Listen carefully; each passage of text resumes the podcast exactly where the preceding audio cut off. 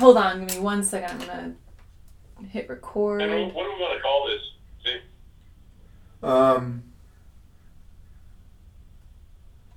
I would say the hidden pandemic. Loneliness. Cool. Or the quiet pandemic. Loneliness. Well, let's go with the hidden pandemic. Okay, great. We're get, good. Get fired up. Let me know when we're good. Vin Desh, we're, we're ready to go. Get fired Action. Up. Action. Woo, woo, woo, woo, woo. I can't hear anything you're saying. Action. Oh, he was covering Action. The mic. All right. Welcome, everyone, to Conversations with Zi and Vin Desh. And today we're covering the hidden pandemic. So everyone knows about the COVID pandemic, which has been raging for four months, which has kept us inside. It's shut down society. It's shut down jobs. Turned our world upside down. Although, as we've talked about, there have been some benefits from this time. But there are a lot of second-order effects, and one of them is loneliness. So loneliness is what we're referring to as the hidden pandemic. And in fact, this predates the actual COVID pandemic. It's a condition where people, for whatever reason, are finding it harder and harder to connect with other people. And it could be friendships, it could be intimate relationships, or it could be that you're already in an intimate relationship, but you've just lost the ability to find common ground with your partner. And as we were talking about this earlier, this is so fundamental. You gave some science to back this up about the importance of touch and how when you look at infants, infants thrive with touch. So they need touch and they need connection. And when they don't get that, they just fall into this listless state, and they don't develop properly, they don't have the right emotional responses, the right reflexes. So it's very fundamental to us as human beings. I think about my own life, and so much of the passion that we have inside, and the creativity, and the ideas, and the experiences, this is all stuff that you want to share with someone else. I remember I was working on my own for a while, and I left corporate America to start my own business. It was tough. I was doing this on my own. I had a couple of investors, but all of the work was on my own. And there were some days, man, where I felt like it didn't matter what I was doing. I felt like uh, there was that movie, uh, the Russell Crowe movie, where he's this crazy mathematician. And he's doing what he thinks is incredibly important work, but he's also going insane. So he starts seeing patterns in everything. And I got to a point where I felt like that, that nothing I did had any relevance. That I could be doing things that were incredibly interesting. I could be doing things that were utterly useless and just figments of my imagination. And no one would know the difference because I wasn't connecting. I wasn't taking that work outside. I wasn't sharing it. I wasn't using it to improve people's lives in some way. And then if you move from there and you think about relationships, I see this with a lot of the couples that are together. It's almost like people are in their own little bubbles. So yes, you do have ostensibly a relationship. Maybe you live in the same unit, the same domicile, but the mental barriers to interaction are so much that it's as though you're living apart. You could be sitting a foot away on a couch, and you might as well be on other sides of the country because you're on your cell phone.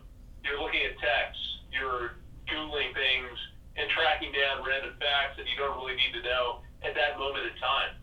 And worse than that, you've got your own life, your worries, your anxieties, you're wrapped up in that, and when these start to take over, we revert to more of a primal state, so it makes it harder to connect with other people because we're more focused on just our own survival and the whole cinema of the mind that we're playing over and over. And so even with couples and relationships that you would think have some healthy exchange of energy and intimacy, a lot of times you don't find that. You kind of find people who are just dying on the vine, and they're cohabiting, uh, but they're slowly dying because they're leading separate lives and they're not nurturing one another uh, to make the unit better and stronger.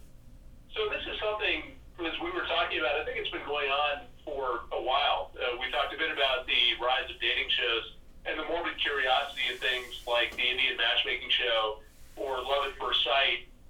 If you go back fifteen, twenty years, there there have been plenty of dating shows, but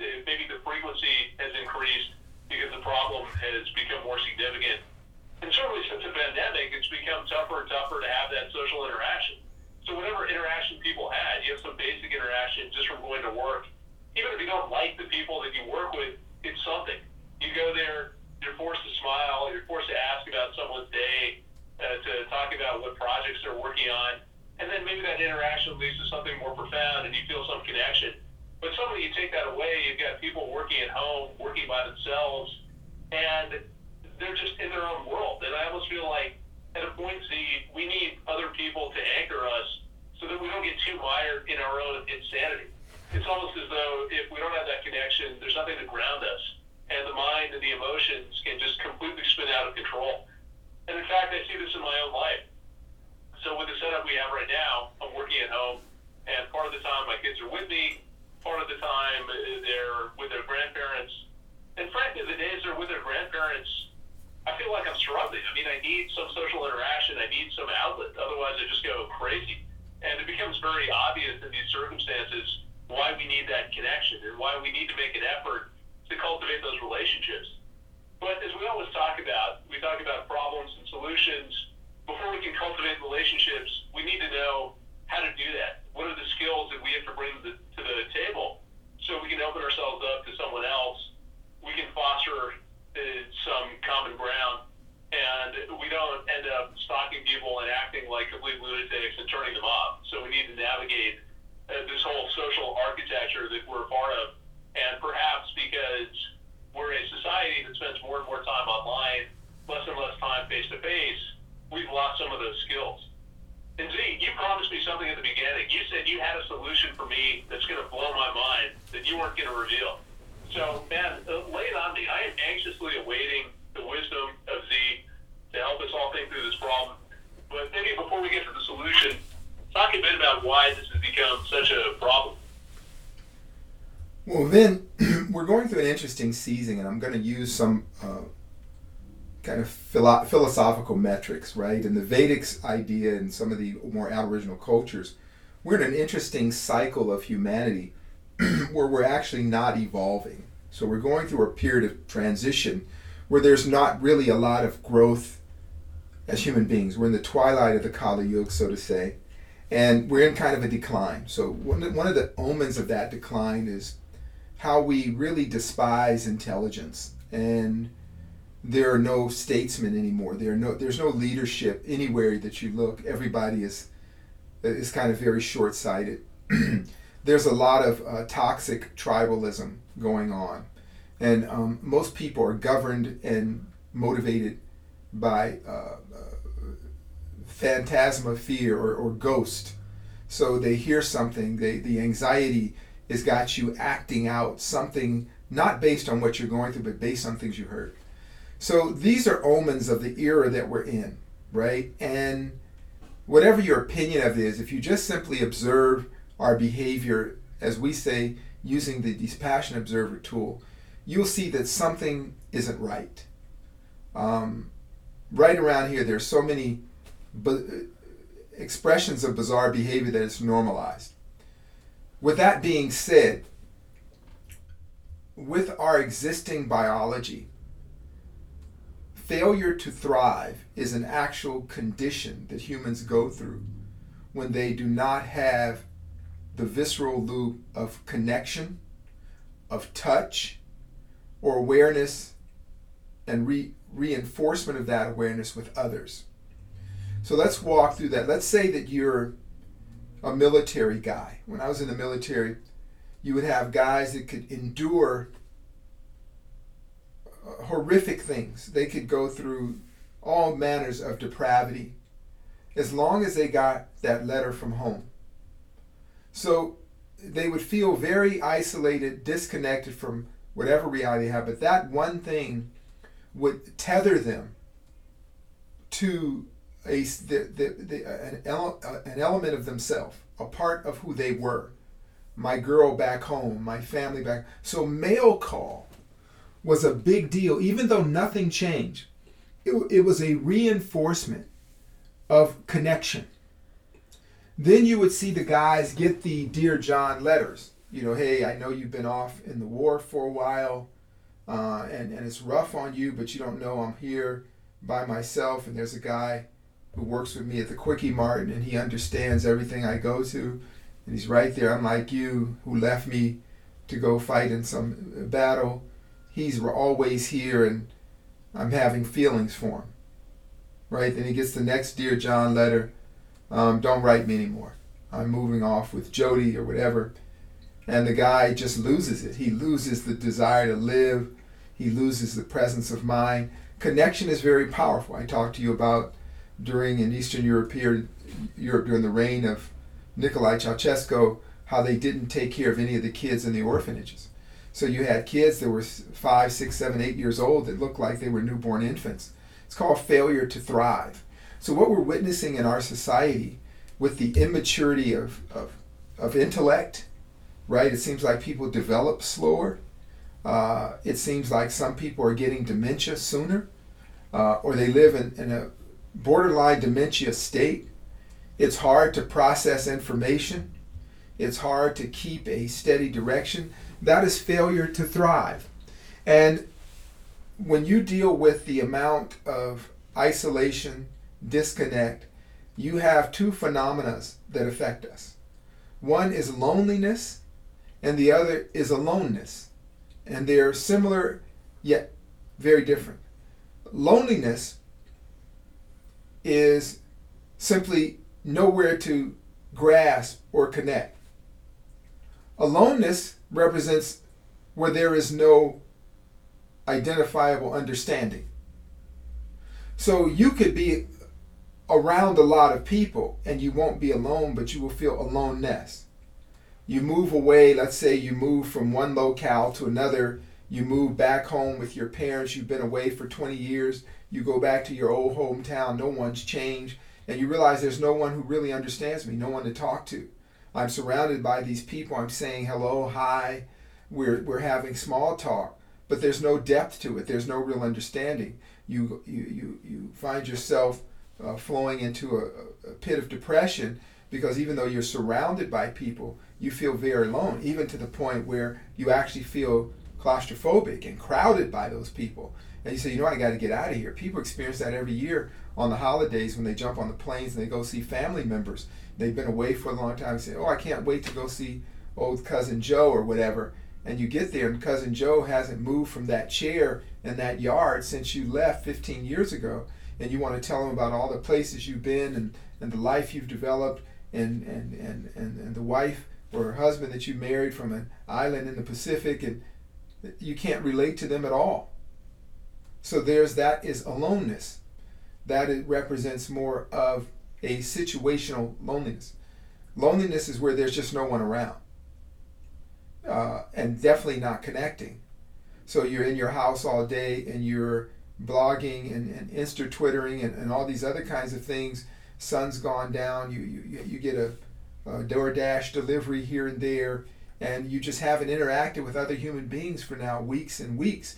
You hear these stories oftentimes of people, they go into the house, there's a wellness check, there's an odor coming from the place, and there's rotting pizza and a rotting body sitting at a keyboard playing whatever, uh, Dungeons and Dragons, whatever the people are playing, World of Warcraft or something, because they have no connection.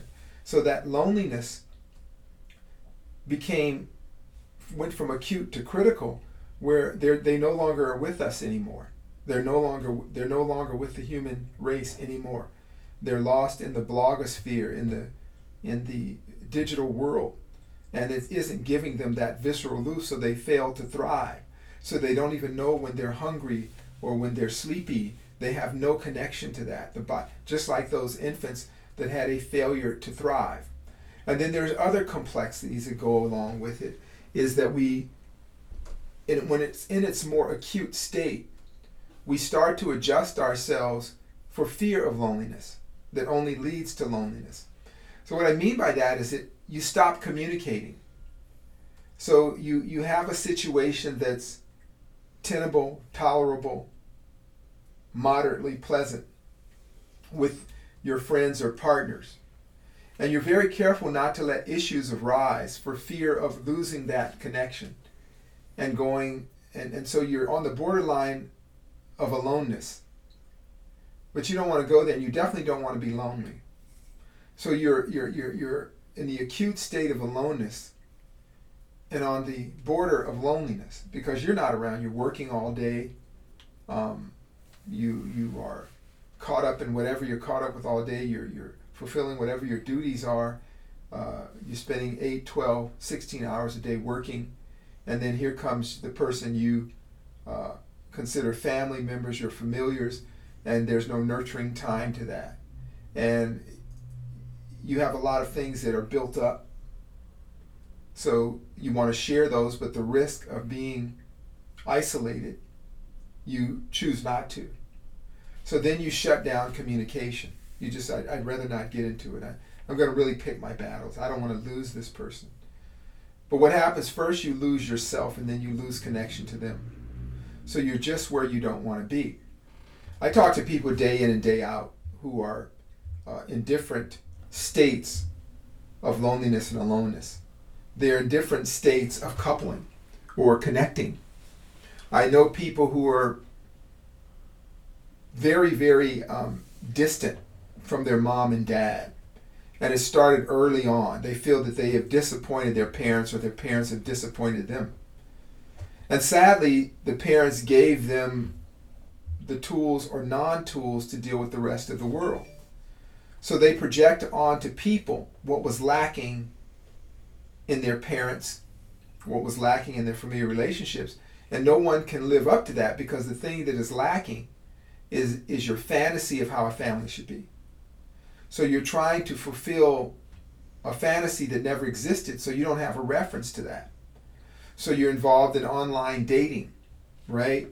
And that's an interesting thing because you're swiping and clicking, or I'm not an expert at that, I have to ask Caitlin about that. So what do you do? You're clicking up and down, swiping left and right. There's something you're, you're always doing. Okay, so you're doing that and you're looking at a face and you're looking at a paragraph. Hey, I'm Joe and, and I, I like puppies. Right? And Joe is cute, and then she swipes Joe, and he looks and he says, well, uh, I don't I don't I don't like your hairdo, so I'm gonna sweep you're you're not accepted. Then she falls into deep, deep depression, and she's doing it right now, and you can hear the thing going back and forth. And so there's no connection, and it just reinforces this sense of not only now isolation, but now it's as if in this world of eight billion, there's nobody else in the world but me. You're the omega man or the omega woman, the last woman or man on earth. And you're just walking around talking to mannequins. Remember the old movie Omega Man? He's so lonely, he was dancing with mannequins. And people are really doing that because they've sold out of sex dolls. So they've actually, we've gotten to that point. The old movie Omega Man, it's real. It's actually real. The sex doll company has sell, sold out of sex dolls. People actually find that a satisfying relationship. That is failure to thrive. That is the definition of failure to thrive in an adult where a doll is your companion. Now, before you think this is absurd, this has become common. So they have a bunch of these different dating sites. And nobody goes out. For one, there's the Kofifi. You can't go out anymore. But even prior to that, the basic skills... Again, think about this failure to thrive. You don't have basic social skills. The most primal thing, a dog walks up to another dog and sniffs its ass and greets it. Human beings give each other the up and down. We look each other up and down. Guys, we're always checking out the women's uh, private parts. We don't even know we're doing it. That's just natural. Women are checking out the guy. They're sessing him up. Can he take care of me? Can he handle me? Boom, boom, boom. Even if you don't plan on doing it. These are very primal things. When you have failure to thrive, all that stuff is gone. All those skills of communicating, interacting are gone. Completely gone. People don't know how to hold hands, man. Sometimes just shake someone's hand and feel the well, lifelessness. Let me, huh? Let me interrupt you for a second. Because you talked about uh, primal skills, uh, like checking someone out. In this day and age, how does it work? In the Me Too era, if you start staring at some woman, looking at her up and down, what does that do? Look, look, look, look, Vin. Someone's going to pop the sexual harassment claim against you. You don't have to. You don't have to stare. You know how to do the snapshot. we all know how to do the snapshot. You scan them, it takes a nanosecond. They don't know if you were looking at them or looking at the clock on the wall. Boop, boop. You figured it out. You, you can even see her naked in your mind. You know how that works. Come on. You don't have to stare and leer. Now, failure to thrive, you're staring, leering, and drooling at someone. That's failure to thrive. Because it's now it's become, she's able to track you. See, that's kind of creepy and offensive. And then build a whole narrative from there, and you're not aware of that. Part of failure to thrive is lack of sensitivity, lack of compassion, lack of empathy, right? That's part of failure to thrive. All those faculties have gone limp, inert. That's failure to thrive. Look, you and I both know we can get away with things most people can't get away. Why? Because we do it, we, we, we feed off of each other, we read the person, we offer courtesy, we giggle, we laugh, and then if we do something creepy and weird, it's taken as, as, a, as a joke or something, or we can apologize. So that's because we do not have failure to thrive. Okay? So a lot of this stuff, as you people listen, know that people just don't know how to interact with other human beings. You've been isolated. And again, you got you brought up a good point. You're hearing all these rules from the Faceless Committee on how people should interact. So now we have datagram and, and swipe left, swipe right, and uh, robot sex. So failure to thrive is a big deal. It's, it's a big disease right now. Even people's erotic fetishes and thoughts have less and less to do with other human beings. There's even a style of porno now that is cartoons, that is just as popular as people going somewhere and shooting a movie. They actually have cartoons and, and video games that have no humans in them that people find erotic. The god Eros, if you look at the Greek god, the god of love, Eros, right? That's where the word comes from. There is no love anymore because now you're you're tying primitive mechanisms into some extra ethereal idea that doesn't exist anywhere, right? The half goat, part dolphin lover thing that's on the internet in a video game, and people find that attractive. That is failure to thrive. Why is that? So if eroticism is the god of love, if the Kama Sutra is the instructions or the sutras on human intimacy, then we're talking about human intimacy that connects to being loved, being cared for, um, being attracted to someone, having adoration, both physical, mental, emotional adoration for someone that leads you to being open-hearted and open-bodied and wanting to caress and hold and sleep next to and so forth, okay? So you eliminate that, then what do you have? Your failure to thrive. You're not connecting at, at all. Then you talked about people who sit across the room, but they might as well be ten thousand miles away. So they haven't, they are failing to thrive because they no longer have nurtured the very thing that brought them to the moment they're in. Why are you even under this roof with me if you don't have time for me? If I don't give you anything. We always say that we follow the Vedas. It says, all human relationships are, are based on mutual benefit. What am I getting out of you if we have no connection, but we share the liability of a household? See, that's failure to thrive. Because now you're irrational, you're disconnected. There is no reason to be there. I don't like you. I have to endure these. I'm going to go to my miserable job and stay as long as I come because the misery with you is even greater. And that misery started because we lost devotion. We lost basic elements of connection. We lost the nurturing. It dried up like uh, an old weed because people didn't nurture it. Why do you go to work every day? Why? Why do we go to work every day? So that you could afford a place to live so you can have a cave for you and your beloved. That's the only reason you go to work. There's no satisfaction. I, look, I get a lot out of working on people. I get a lot out of promoting uh, our, our Dharma Media and the Dharma Health Institute and doing what we can to mitigate suffering. Every day in and out, people tell me, thank you, thank you, it's great, it feels good, great pat on the back. I love it. I love that I can do that, but I don't love anything more than going home at night. I don't love anything more than that. When I see my children, when my wife and I are in that nice stream, it's like, it's all good. When I get to spend time with friends, when you come out to California and we're just hanging out, we punch the bag a little bit, we tell bad jokes. I love seeing you. I love seeing you. I love hanging out with you. I love uh, when we, we yell at each other, when we smile at each other. I like to hear your progress and the things you're doing. That's called connection. That's what makes us human. What what what is the purpose of all this if we don't have that? I have other people that are part of our organization. Oh my God, um, I miss them so much. You know, Devi was here for a while, that she went and ran away to some kind of nunnery or something. And it was just good, that the fire that she brought, the energy, the spirit. Now you have uh, all the kids that come through and you can yell at them and hang out with. That's what makes us human.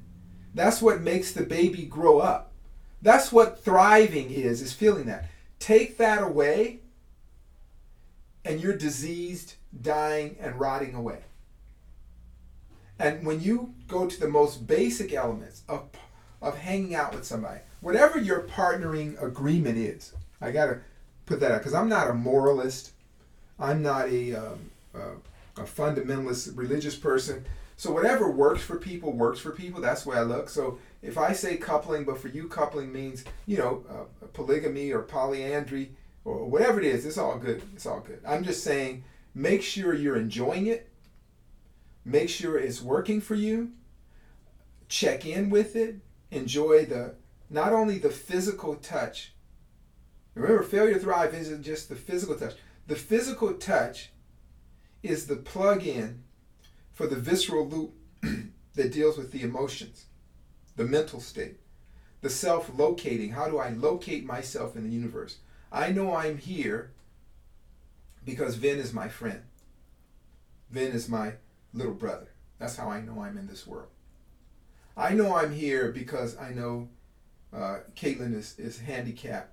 She's special ed and I have to take care of her. No, see, see, I know that. I know that I have to, you know, help her do things because she's in bad shape. So I feel connected to this world and this life, right? She sees it every day. So that's what it is. What if you lose all that? You fail to thrive. You do not thrive. So we live in a world where people are failing to thrive. So when you fail to thrive, you have the mental decline and the physical decline. So you start seeing the chronic diseases we see now that are no longer chronic diseases. They're just the way they are. Uh, obesity, mass obesity, prediabetes, heart failure, mental health issues that are so normalized they have whole video channels dedicated to crazy stuff people do every day, and there's no remedy for it. It's become entertainment. There are a number of websites completely dedicated to the insanity going on in society. It's not even rare anymore. You can make a business now of chronicling insane behavior to the point where it's become degrees of insanity. It's normalized, right? So that, as we said, that quiet pandemic, that loneliness, that is... Hold on a second. One second. I'm going to mark this. Hold on. One of Caitlin's dates, uh, just... It's Carlos. Oh, okay. I thought it was a homeless guy. They come in. Yeah? Yeah. As long as you're not cutting down any trees. Hi. Hey, what's up? Hey, what's going on, Susie? Oh, it's great, great. Get back in here. I'm on a roll, goddammit.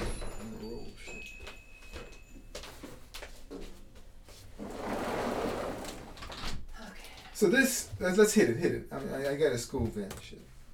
Go. So this quiet pandemic, Vin, has been heading this way for a long time. And with the confluence of the Kofifi, the uh, social unrest, it's really building up. People are unable to connect to other people in mass. Used to be a few spendthrift people. It used to be a few uh, uh, shut-ins. It used to be a, a, a just a handful of spinsters like Kayla. It, now, now this is common. This is just common. People just aren't able to connect. Their whole clubs. My wife has uh, friends that ask her, "How do you get a man? How do you get a man?" What, what, what kind of question is that? And these are not undateable people, if you know what I mean. You know what I mean by that. These are... Yeah, yeah, of course. Uh, I know what you mean. I don't know if everyone knows what you mean. You might want to explain it uh, for some of the ladies in the audience. Well, you know what I mean, so you'll explain that later. Take note, people. So very uh, superficially appealing people, but as soon as they open their mouth, they become repulsive. Why? Because they have failure to thrive. When you don't thrive, that means you do not have the ability, that human radar, to locate yourself in the universe in relationship to another person. So the way radar works, right? You send a pulse of sound out into the atmosphere. That pulse of sound hits a solid object and goes back to the radar receiver. And in the time it takes for that pulse to go back, you can tell how far the thing is away and the shape of the thing, how fast it's moving. So that radar basically has a kind of an empathy and compassion. Sonar works the same way. We send an echo through the water. It travels through the water. Sir, we can tell if it's a fish or a submarine. We can tell on radar if it's an airplane, uh, how big it is, if it's a kite. So humans have a radar, but when you fail to thrive, you don't have the radar. So you sit with somebody, you don't know when to, you don't know when to shut your mouth. Men used to know. Guys used to know. They don't even know that anymore. Remember when, when we were dating, you know when you go out on a date, you knew back then if a woman was going to find you appealing or not, if the date was going to turn out the way you wanted it. For a man, a date is simple. If I can get some business done on the first date, that's worth a second date. Let's be honest. Women don't know that, or they don't like that, but guys are really simple and crude, if you want to say that. Real babe, we're not that complex. So I'm going to dress up, I'm going to go on a date, and hopefully, you know, we'll... Uh, We'll, we'll get some action. It'll work out. And if she's really cool, she gives me the right hint, uh, and it doesn't happen, I'm going to look forward to it. I'm going to push a little harder until it happens, right? If it takes too long, it just ain't worth my time. But also women know when they meet a guy if they're attracted to him or not. And all they're waiting to do is for you to talk yourself out of a good date. So as guys, we learn to shut up. Don't discuss politics.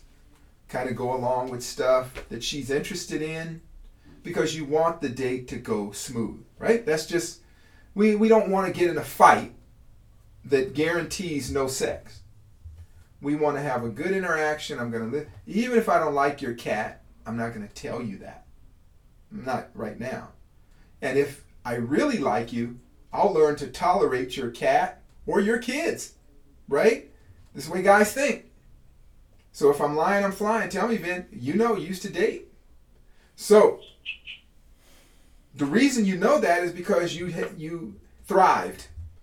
The woman knows that because she thrived. She's had experiences, interactions with other human beings that help develop her radar, right?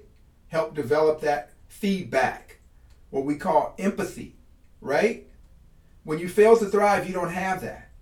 So nowadays you have more and more people say, yeah, I can't connect to anybody. I'm just lonely. I can't connect. I don't know what's wrong. Every time I meet somebody, it just falls apart or it never goes past, you know, the, the, the first hour of the first date, right? I don't even get a call. What's going on? You know, I'm I'm I'm twenty-eight, I'm thirty-eight, I'm forty-eight, and it's just it's just been, uh, I just feel like, again, I'm the omega person. There's nobody on earth for me. Well, the minute you start talking to people, you realize they have failure to thrive. They don't pick up on other people's cues. It's like the poor babies in, in, in, in, in Nicolae Ceausescu's country that didn't know what to touch. They did. They just sat there like blobs. So people become blob-like. Like, wow, wow. Or they get in relationships and they're surrounded by other non-thriving people. And they start to engage them and normalize the non-thriving behavior. Then they bring it home. That's why you're absolutely right. When you really want to encourage your partner to um, support and nurture relationships of like-minded and like-coupled people, right? Winners like winners, losers like losers. I don't mean to say that in a mean polit- political way. I'm just saying that don't go around a lot of miserable people if you're not miserable. Or if you don't want to be miserable, limit your time with miserable people, because that's an entropy, that's a draining energy. It drains you. Again, we talked about some time ago, Vin, about relative comparison.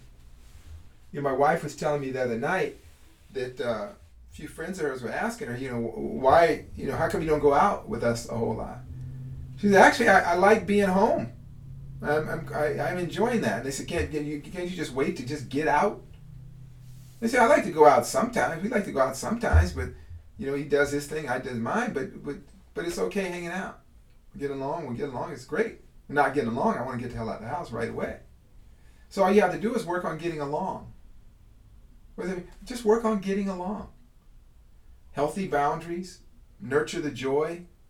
Also, you don't have to be up under each other all the time. But don't go around negative people. Don't go around people that are undateable, or that they're Uh, they, they have a lot of conflict in relationships. They're not thriving. So you become the driver on the special ed bus if you're hanging out with people that aren't thriving. And I'm not saying that against anybody that's driving or on the special ed bus, by the way. I'm just saying that you want to be aware of your affiliations and associations, because you be, like attracts like in that sense. You follow what I mean? So don't take, I, I tell Caitlin all the time, don't take dating advice from women who can't get dates, right? Don't politicize your dating. Dating is very primal. Partnering, coupling, orgies, whatever. It's very primal. Get with people who like you and support that narrative. But if you listen to these people who fail to thrive, they're battered, they're lonely, they're miserable, and then they've intellectualized it. See, that's another problem. They're too smart for their own good. They justify what's going on in life while that clock is ticking. You understand? That clock is ticking. I know some fellas, sad to say, mid-fifties, fifty and over, no partner on the horizon. No, no, nobody on the horizon. Now they're going on dating sites. They're looking for foreign women to date who maybe are so desperate they'll just be with them. And I told one guy, I said, look, I know you're going to these dating sites, but America's not the number one country anymore. Refugees aren't knocking themselves over and diving in the water to get to America, so you can't pitch this wonderful American lifestyle to some woman on an island, you know, that you think is living in the bush picking bananas every day. And you think you're going to come over here, she's going to imagine, she's going to live like a queen with you and your middle class income. That doesn't happen anymore. People aren't falling for it. They got the internet. Everybody's got the internet now. So most people are happy with where they're at. So you have to have a compelling reason to get that person to want to go. Not even a compelling reason. Let me take that back. You know what you have to have? A personality. How about a personality? If you don't have a personality, then you can't really connect. You can't do your radar thing. You can't listen. And sad to say, the guys, they can't listen. So they're using these old refugee models of prompting and trying to tempt women from third world nations to be their bride. But they have nothing to offer. I know some people have gone international dating and all these kind of stuff, and it's worked out fine because what? They had a personality. They were interested in the person's life, their culture, who they became, what they can give them, what they can offer, what they can take. It works out fine. But they, they were thriving. They were able to learn. They were able to adapt. They were affectionate, not only physically, but emotionally and intellectually affectionate. So that's thriving. So the, right now, people are not thriving as we started this whole thing out. So that loneliness, and when you talk to people, you can see it. You can see they have this quiet pandemic, this silent, soul-killing pandemic. See, time is clicking. While people are alone and festering and Twitter netting and on all these kinds of things, uh, ordering the, the dolls, all this other, time is ticking. Time is a relentless taskmaster. And you're wasting a lot of your time when you could be really enjoying life or thriving. And I'm not saying everybody has to be, again, in some like conventional relationship defined by the church or something.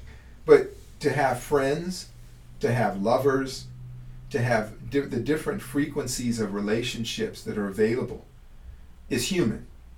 To not have any of those are not human. And we say, oh, I love being alone.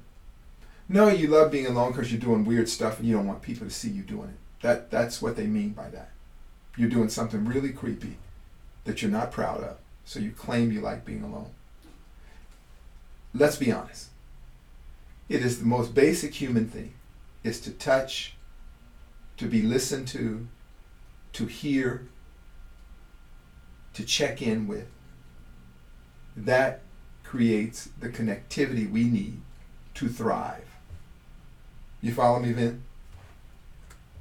Yeah, yeah, I'm trying to absorb everything you've been saying, and I'm going to try to break this down, because when we talk about failure to thrive, it's much bigger than just relationships. As you're saying, it's basic life skills, it's aspects of your personality. We're in a society where a few different things have happened. So number one, we have technology which has come in, which means that we don't have to leave the house. We don't have to actually pick up the phone and talk to people. We can text them all day. We don't have to meet. We can just look at pictures and swipe. We can basically create our own reality and our own little bubble. And that means that a lot of the basic social interaction that maybe we had back in the day, we don't have to do. Now, we still need it, to your point, because we're still animals, we're still primal, but we can accommodate. So we've learned to live without the social interaction, and that becomes a spiral. The less of that we have, the more, as you put it, blob-like we become, the less interesting we become, the fewer things we do. And that whole development of interests, of passions, of personalities, of being able to add something to the commerce of human relationships disappears.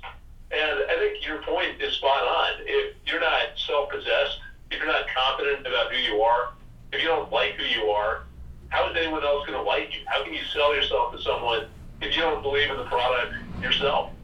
Or if you don't have anything interesting to talk about? If you don't read anything, you don't have any passions, any hobbies, any excitement, those sorts of things are the magnets which draw other people in. And we talk about charisma.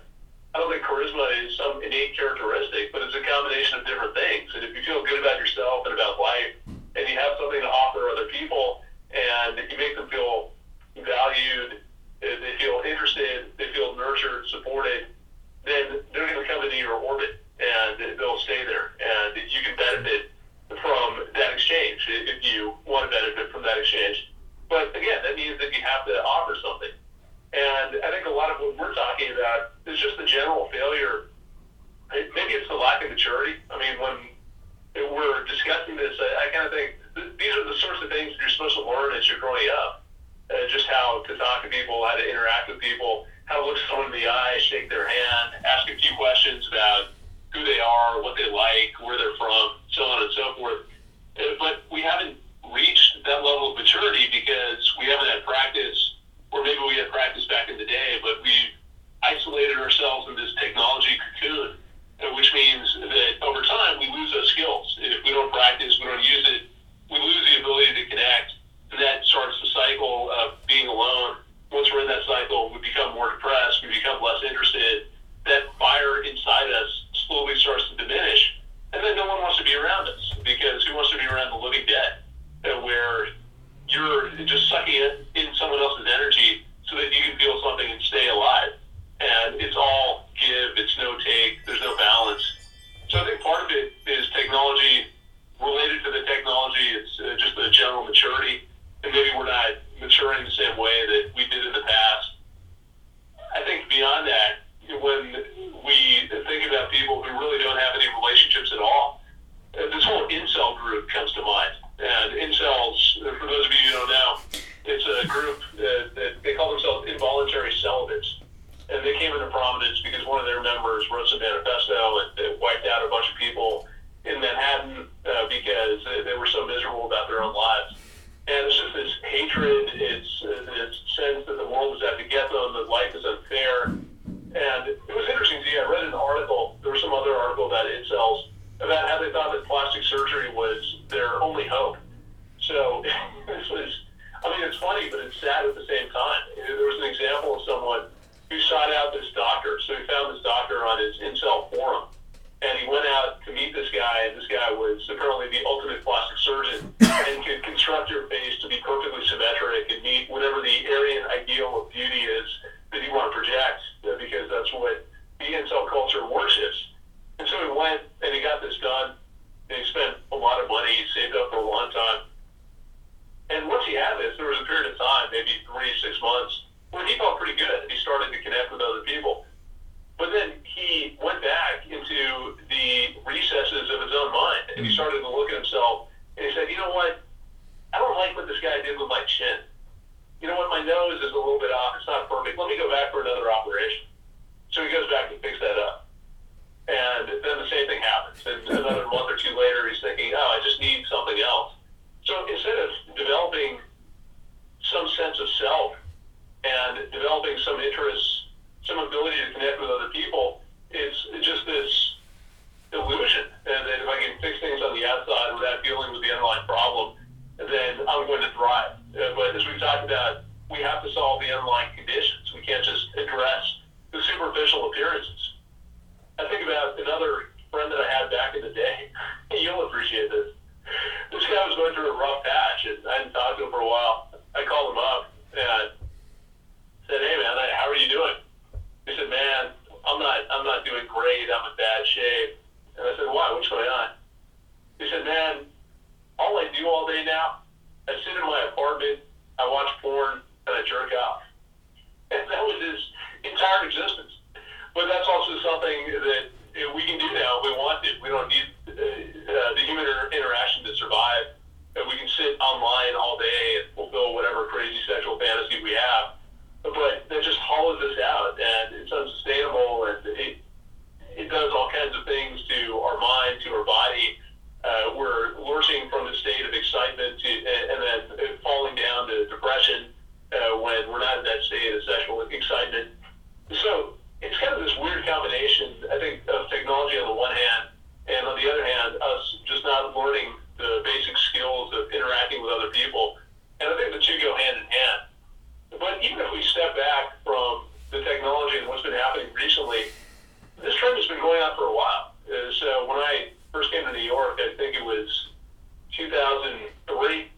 And at that time, yeah, people were on their phones, but the whole texting culture wasn't there, YouTube wasn't there. So a lot less time spent online. But people still felt incredibly alone. And I, this is the, a point that you made, which I think is really interesting. You can be in the most densely populated city in the world. There can be a party every single night. There can be thousands of people around, always something to do. And there were people I knew like this who never had a free moment. They were always going from one party to the next party, to the next event, to the next charity event, to the next activity. They were wearing themselves down.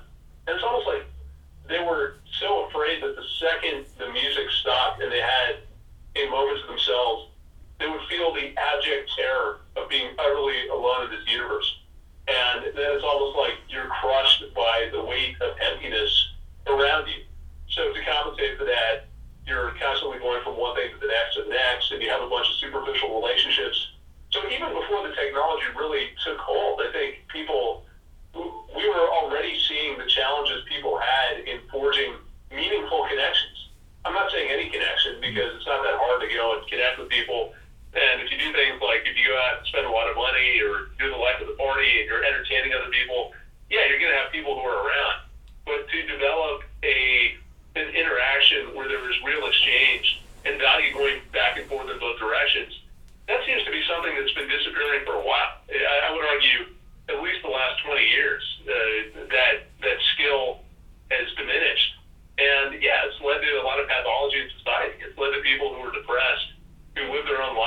are bubbles.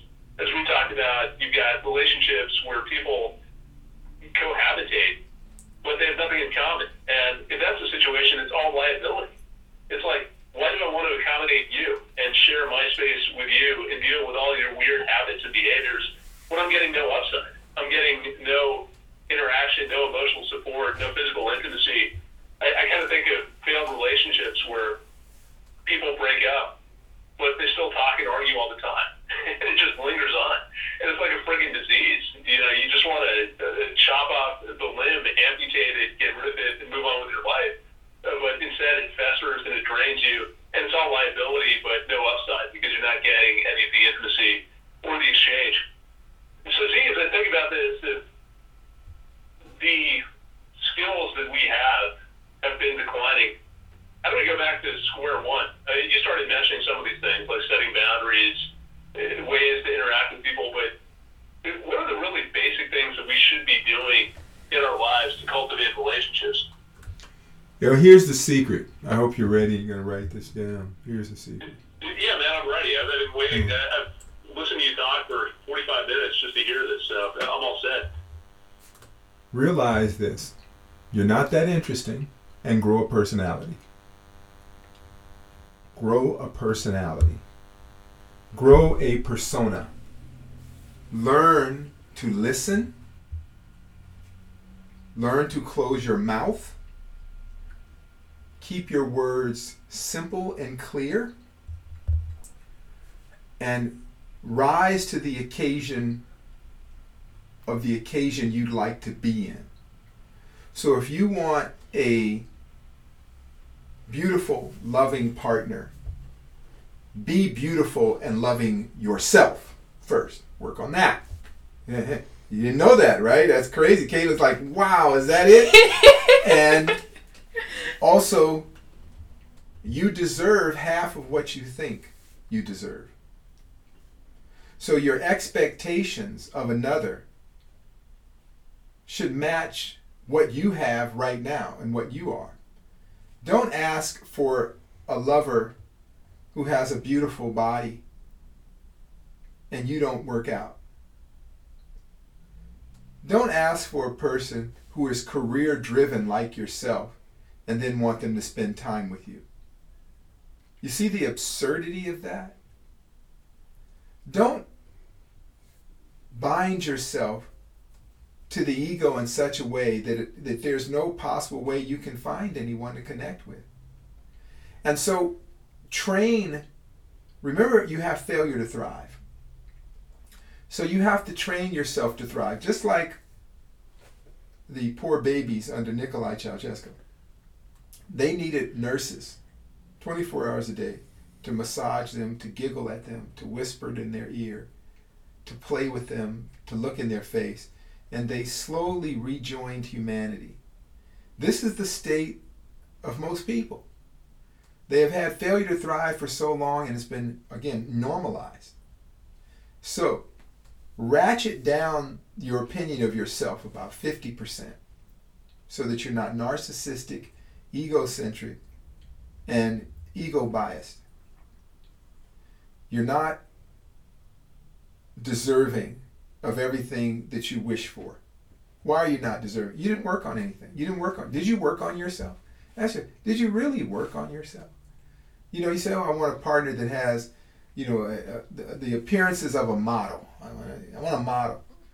It takes hours a day to prep yourself, scrub your skin, wax in, to be a model. Are you doing that? If you're not doing that, why would you deserve somebody like this? Is absurd. That's failure to thrive. Failure to thrive is you're not intelligent anymore. You may be smart, but you're not intelligent. Oh, when you tell yourself, I just can't meet anybody.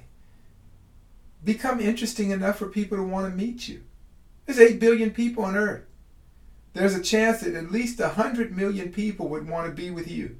Just based on the numbers. You mean there's one hundred million people on Earth and none of them want to be with you? That's because you failed to thrive. And for many people, don't talk about your job. Jobs aren't interesting. They're just not, they're interesting to you. You're not saving humanity or, or, or, or, or cleaning the whales or whatever. I hear people talking about their jobs, their career, their career. What is a career if you're lonely? You have nobody to share your house with. You can talk about it a little bit. Oh yeah, by the way, I'm a, you know, I'm a neurosurgeon. Yeah, yeah, it's interesting. But tell me about uh, that kind of ice cream you like. Tell me about what makes you laugh. Do you like comedy? Oh, you don't like comedy? Okay, so you're an evil person. Okay, so what do you like? You want to go to the demolition derby? Watch some car wrecks? What do you want to do? So learn to have cultivate that radar. And that's when you're thriving, when your radar is working again. And you get a sense of people, but also you get a sense of yourself. Because part of failure to thrive, not only do you get other people, but you have nothing to get in you. So again, grow a personality. If you're in a relationship with somebody, let them know you love them. Just on a regular basis, stop. Stop. And fucking stop. And let the person know, I'm really glad to be with you. I'm attracted to you. I dig you. I like you. Um... Let's spend more time together, even though it's a given that we're like stuck together for the rest of our miserable lives. Let's make it less miserable. Let's do things. Let me do something you like, and then I'll do something, then you do something I like. And then we'll do something we like. That's all it takes. But in order to do that, you have to thrive. You have to have a sense of others. You need to feel where you are in their vibrational realm, and have the mindfulness to not only speak to them but listen to what they're saying. People have lost communication skills, so oftentimes people be awkward. Don't judge people on an awkward moment. Look, poor Caitlin, uh, she's uh, uh, uh, she's handicapped, okay, I in am. certain ways. So we the guy's got to give her a break. Look, she hasn't really worked on herself. She looked rough around the edges. But but she's trainable, she's malleable, because she's also working herself to be a more enlightened person. Is that right? You're working on being more enlightened. She just straightened her posture up, you know what I mean? The other day she came in, she had actually brushed her hair. Like, wow, I care about myself. So what that tells people is you care about yourself, right? So even Caitlin, even Caitlin can improve. You see what I'm saying? So she's getting more and more to the point where she can, in the next months or years, she'll partner with someone, or someone's, or a group of people, who knows? These kids nowadays. So I'm not that uh, far off. No, you're not. You're just uh, two or three years away. So, that's not even that long. Yeah, you know, she's very optimistic. See, that's a plus. She's really optimistic about herself. So I know. I just don't think you understand, like, really the climate out there right now. I know now. It's bad. You can tell me, but I know it's bad. Yeah, but tell I'm just, me how bad it is. I mean, the bar for women is like really low. Like, for me to just go on this app right now, like, you know, and just be like, hey, like, that's all I have to do. And then I'll get, like, let's go out, let's go out. So all I have to do is just apply a little bit of... So why aren't you connect anybody? I'm going to. What, what, oh, so you just got a swipe-a-gram? Yeah, so she just did the swipe-a-gram, and some guy, I don't know, you know, what if it's a real guy or she being catfish, or if it's a cartoon character... Um, so nowadays, so she's going to have to well, wait. Well, that's the next navigation, right? But you, know, but you guys so. don't call each other and talk. You don't get to hear his voice or meet him at it. Just in case he's, like, not cool, you can just blitz the other way. No, we could totally do that. But in real life, you got to do that, not in on the phone. Yeah, no, but it starts with, like, you know. So he's going to meet you somewhere, and then if he's not cool, you can just take off. Yeah, absolutely. Okay, that's cool. I didn't know how that works. See, back in my day, you actually had a personality. What I did... I learned four or five foreign languages, traveled to those countries, got to know the culture, mastered certain arts, crafts, and skills in their culture, and made myself the hottest guy they'd ever met, and then I could date them. Uh, because that was just back in the day we had to work. Nowadays it's just swipergram. So, but anyway, the trick is, Vin, is people have to grow a personality, and in order to grow one, you have to know you don't have one. You're not that interesting. And I'm saying about your career, those things are have a relative importance. They show different things about a person that you can work hard, you can do that, but they don't define the whole person, because a person could be very single-dimensional. They can have a thriving career but not a thriving personal life, and they can be heartless, soulless, empty. Or you could be really artsy-fartsy and loving and bubbling but no real focus or discipline to maintain that established. So there's a there, there are different things you have to look at as you pull people right into that right vector of interaction. But the first thing is to know yourself. Have the personality, your radar calibrated so you get a sense of others around you. It's not just about you, you, you. Um, because that ends up you, you, you alone. You, you, you by yourself. There's no room for others. There's no room to connect. And people have stories, um, albeit not that interesting, but sometimes to get a better grasp on them, when they're sharing you their story, what they're sharing with you is what they want to, what you to know about them. They're trying to uh, sell themselves. They're trying to win your favor. Know that when you go into, oh, they want to win my favor, so they're telling me, sharing this part of me, based on what they think about you. Some people will tell you the broken-hearted, lonely traveler story. Other people will tell you different stories. I always had ten different stories for women based on, you know, whatever, you know, I picked up on them and I would, yeah, I would try to use. So then I had to build my personality, so I'd be an interesting person. So I would never be, I'm not the kind of guy that's going to end up on the cover of G Q magazine. If anything, I'll end up on the cover either um, Popular Mechanics or um, National Geographic. I, I would be on the cover of that. Now then, he could be on the cover of G Q or Mademoiselle or something like that, or Playgirl. So, but I'm not that guy. I don't have that look, but I have the energy that, that women find me hot and attractive because I'm an interesting person. Plus, I can deliver. You understand what I'm saying? You understand what I'm saying? Yeah. Okay, yeah. I don't so know why you're the, just the talking secret about is that. Develop a personality. You got me, Vin? Yeah, yeah, I got you. Pretty simple advice. I think it touches on something we've talked about in the past, which is entitlement. And that's another part. Actually, I was going to mention this when I was talking about the conditions that have led to this massive decline and the failure to launch that, that we're discussing. But the sense of entitlement that just by virtue of my existence, I should be with someone, someone should take care of me, they should put up with all the crazy anomalies about me, the quirks of my personality, my shortcomings, they should support me. Uh, why? Who the hell knows? But that's what I'm entitled to. That's what I've been told. Or maybe it's a little more sophisticated than that, and it's, well, I come from a good family, and I went to the right school, and I got a good job. So because of that, I'm entitled to a person with these types of characteristics, a loving relationship. And we talked about this with regard to that Indian matchmaking show. Where do you got these people who, I love the way you put things sometimes. I think you said that this one character had nothing to offer to humanity whatsoever. Yet she had a list of fifty things that she wanted in a partner. And she just wanted someone to carry her through life. And what's kind of funny is that if you look at the responses to that character, she won a lot of people over. So the comments about the show are people saying, yeah, you know what, I really respect her. And she's really, she really knows what she wants. She's honest about who she is. And maybe that's great. Maybe that's an admirable quality. But at the end of the day, she didn't end up with anyone. I haven't seen season two. I don't think it's out yet, so maybe she does find someone. That's T B D. Uh, but it was really interesting to me because I totally agree with you. I think uh, she didn't have any passion. She didn't work out. She didn't take care of herself. And yet, the collective, when we look at society, they said, you know what, more power to you, girl. You just be you. You just do your thing. You write down your list of requirements, and the universe will work to make it happen.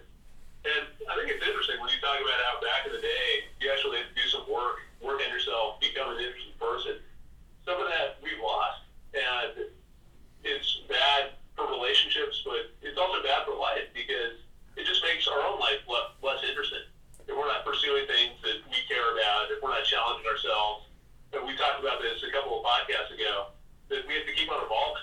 Stagnation doesn't work. And so if you're living this life, you have to keep on moving forward, or you're living a living death, and there's no point to your existence. So I, I don't know, Zi. I mean, I'm kind of at a loss. I get your point about the personality. I get the point about tempering the expectations. I think time does that for you. So with enough time passing, when the situation becomes dire enough, you look at your life and you say, you know what? Just like any other crisis, the crisis of time passing and me getting old and being alone means that I have to change some things if I want to attract other people, have friendships, relationships, and so forth. But like a lot of the things that we talked about,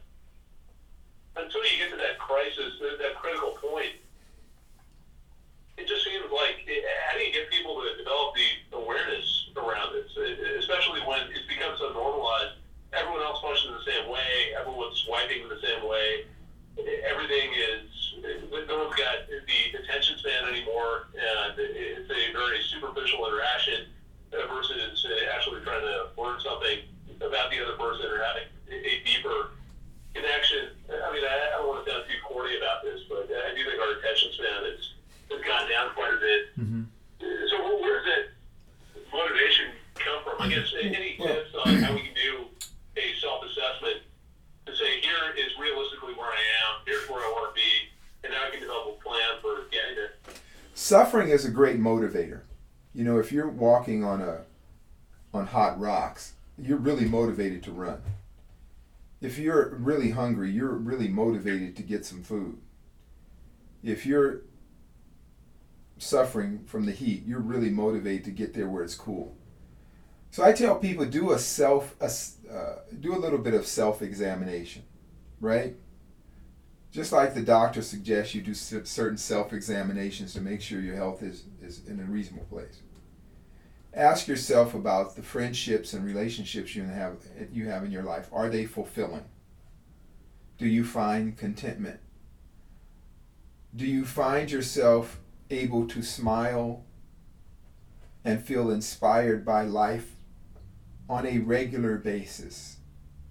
Or are you mostly miserable, borderline, suicidal, or simply indifferent to life? That's when you know you're not thriving. You're either indifferent to life, you're suicidal, and there or there is a, just a zombie, a zombie phenomena in you. You're just going from day to day, waiting for time to run out. That's when you know you're not thriving. You know you're thriving when you are like Fred Flintstone at the end of the day and the bell rings and you can't wait to get out of work and go be with friends and family or buddies, girlfriends, boyfriends, whatever you're doing. That's when you're thriving. When you feel your creative energy surging and flourishing because you feel inspired on a regular basis. That you get up in the morning looking forward to the day. Those are when you know you are thriving. So give yourself the thriving, non-thriving test. If you're not thriving, there are things you can do. Start to work on your own temperament and personality. And like, again, you pointed out the example of that contemporary show where so many people have found it normal for a person to be miserable and and unpartnerable. People relate to that. That tells you the era we're in, that enough people relating to non-thriving that they're willing to chime in and say, hey, I'm like that too. Where other people who maybe aren't saying anything are looking at that like it's a disaster, a train work, a train wreck with high casualties. It's like you're on a boat watching the Titanic sink from a distance. It's like, good God, I'm glad that's not my life. You can hear it and see it in the person's face, see the deadness in the person's face. The lack of life and ardor and warmth, the joylessness. Remember that scene where she said, didn't even like comedy. She hated laughing. Oh my God, and you and you want to bond with that? You hate laughing? You hate laughing? Babies laugh. My God, you hate laughing? This is this is failure to thrive. So when we see older children and adolescents who have a flat affect to their face and they don't laugh, they have no emotional uh, affect, we call that mental illness. We call that mental illness. And now people are praising it. This is, shows you the times we live in. That's why us opt-outs, the people who follow the D P O, we're looking to be healthy, we're looking to thrive. So we work on our personalities. We always go into situations with grace, reverence, devotion, gratitude, and sincerity. We sit down with the people in our lives, all the different folks in our lives, um, and I'm just really glad they're here. I said that this morning in the Tai Chi class, right? I just looked at the people, all the people I know and the people that work with me. Um, I had one of my mentors in today, Kumasi, that I can reflect upon uh, a beautiful fifty-year relationship.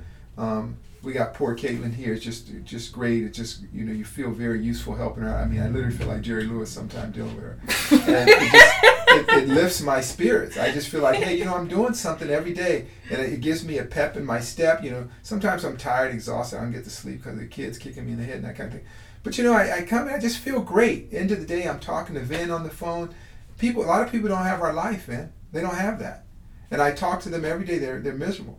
Uh, I, I tell my wife, I, I begged her, get out of the women's group. Just just get out of that. It was frightening. It was like watching a creep show, right? Uh, how do you stay lonely and miserable? How do you keep nurturing that um, that poison plant, right? Well, you don't have a person. Oh, you have nothing to offer. You have nothing to offer humanity.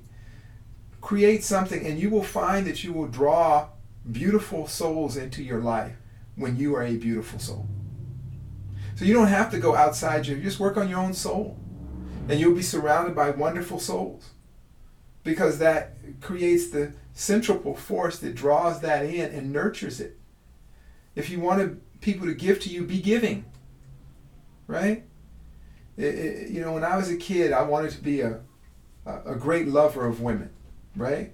I was a young kid and I had aunts and aunts and, and my mother ran a clothing business, and she had all these women around. And I was a young kid. I used to have to listen to these women complaining about men who were lousy lovers, right? I'd be sitting down. And I'd catch them. I'd be reading my comic book or whatever, and they didn't know I was listening. But they would be complaining about these miserable men, right? Really horrible lovers. And what I found is that the men didn't listen to the women. They were so focused on their own ego. And then the women supported their egocentrism, which created a double-edged sword working against them, because they are promoting these guys, telling them how wonderful he is. You got a great car, you got this, you're really successful, and the guy feels really good about himself. And telling him, saying, hey, your car doesn't give me an orgasm, right? Your job doesn't tickle me where I need to be tickled, okay? So how about having that conversation? So I would hear this. So I started reading books on female body, female behavior. So I became a fantastic lover. You see what I'm saying? A world-renowned comforter of women. Okay? Because I studied this with no ego. I knew that I needed to learn these things, just like I learned to be a great fighter. I went to the greatest teachers in the world. I apprenticed under them, did what they told me, and I became a good martial artist. I did the same thing with yoga. I went all over the world. I studied with great gurus. I listened. I was humble. I didn't try to imprint myself. They taught me stuff, and I became good at that. I studied medicine from great masters. So, too, I studied the art of love. You see what I'm saying? And now I'm world-renowned in all areas of life. But, again, I'm not a pretty boy like Vin. Everybody knows me. I'm pretty rough-looking. You know? Yes. I'm a rough-looking dude, but something about me is just hot. Women feel that. They feel my virility and the love in my heart. You see, you understand, Vin? yeah. Yeah, I understand. Let me, I'm just trying to get the laughter under control. And for the audience, keep in mind, that everything Z is discussing is after he's already applied the fifty percent discount to himself. So he has to go through that. Imagine what he sounded like beforehand.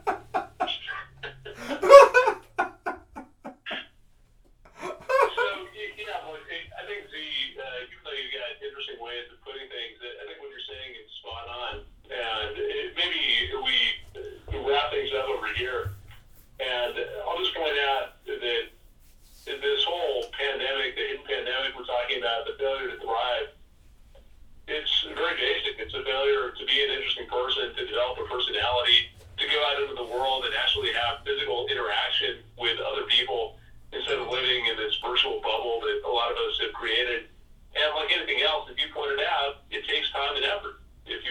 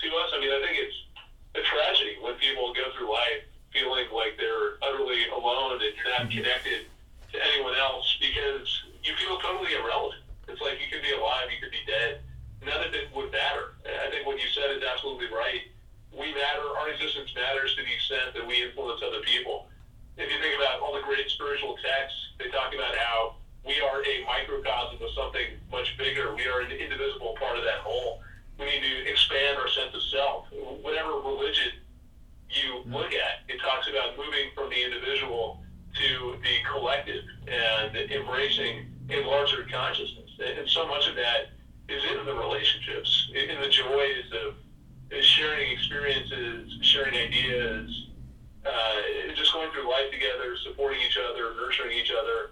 It's a very fundamental thing. And we've talked about it in somewhat of a light way today at, at times, but I think it does require, or does, it's serious enough where we should reflect on it. And if we don't feel like we've got those relationships, we're not excited about the people who are in our lives, they're not adding to us, and we're not feeling enthused to come home at night or to get up in the morning, then it's time to do some reflection, figure out ways to, to become more interesting, more engaging, get out there and develop those connections. You're absolutely right, Vin, and I, I want to kind of leave with this note. Um, I was always taught by my mentors to really understand language and words and how you frame them, how you create your yantra, your mantra, and your tantra. Remember the word pers- personality and persona literally means personal sun, your personal light, your individual radiance. So if you don't have that, then you can't attract things to you.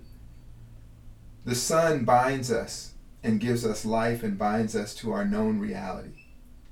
So too a personality, a personal sun beaming from an individual because they've worked on themselves, because they've been through trials, they have had wins and loses in life.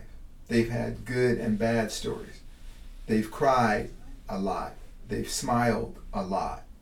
And each of those things add light to your sun, your personal sun.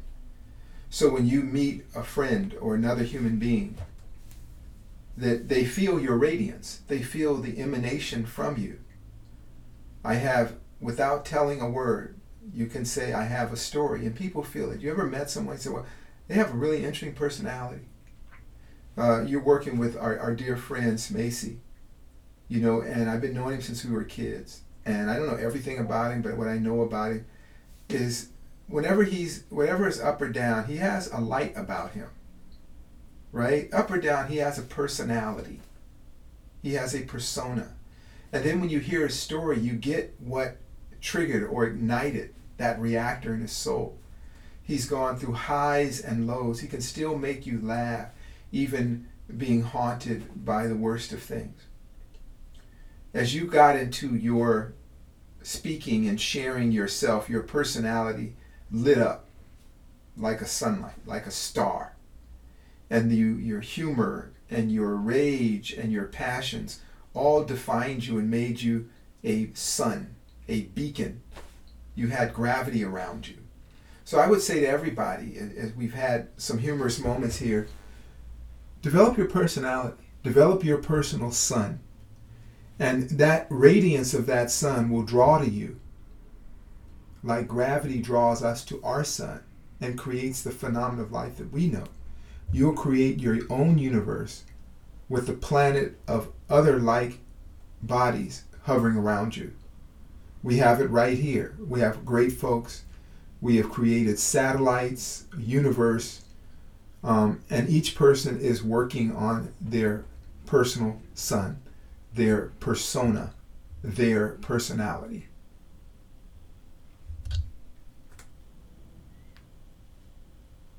Do you guys want to close out with that? Then, then always yeah. close. Then always close. No, I think that's good. I like that. I, I did a pseudo close right before you finished up. I think we can end over there. No, you always close. Keep the tradition. Everybody likes the tradition. Close. Don't change shit. Wrap up the show. All right. So it's simple. Let's focus on the personality. Let's light up like that brilliant light, that beacon that draws other people in to our universe.